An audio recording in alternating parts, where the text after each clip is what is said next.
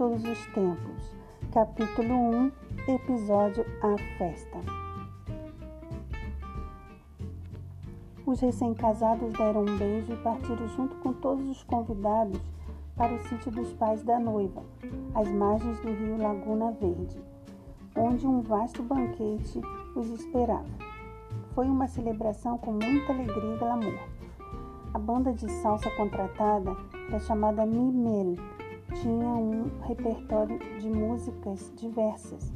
Era a melhor do país. Viajou 849,4 quilômetros de Bogotá a Narinho para compor um ambiente de alegria desejado pelos noivos e só parou de tocar às 8 horas da manhã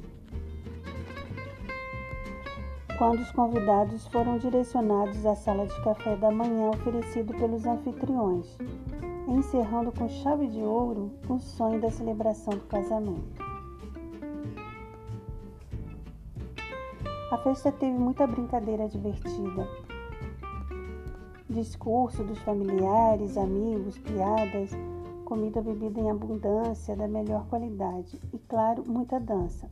Notavam-se pessoas sorrindo para todos os lados e havia muitos jovens. Todos os detalhes foram pensados para que fosse uma noite especial e inesquecível para o casal. Eles estão juntos desde a adolescência e há muito tempo sonhavam em celebrar o amor como se estivessem vivendo uma história de um conto romântico das mais belas obras literárias.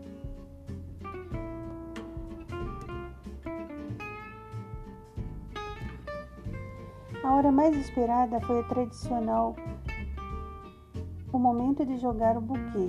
As mulheres estavam enlouquecidas, querendo agarrá-lo, e quem acabou agarrando o buquê, o buquê da Betri, foi uma das madrinhas do casamento, a Keila, amiga de Betri.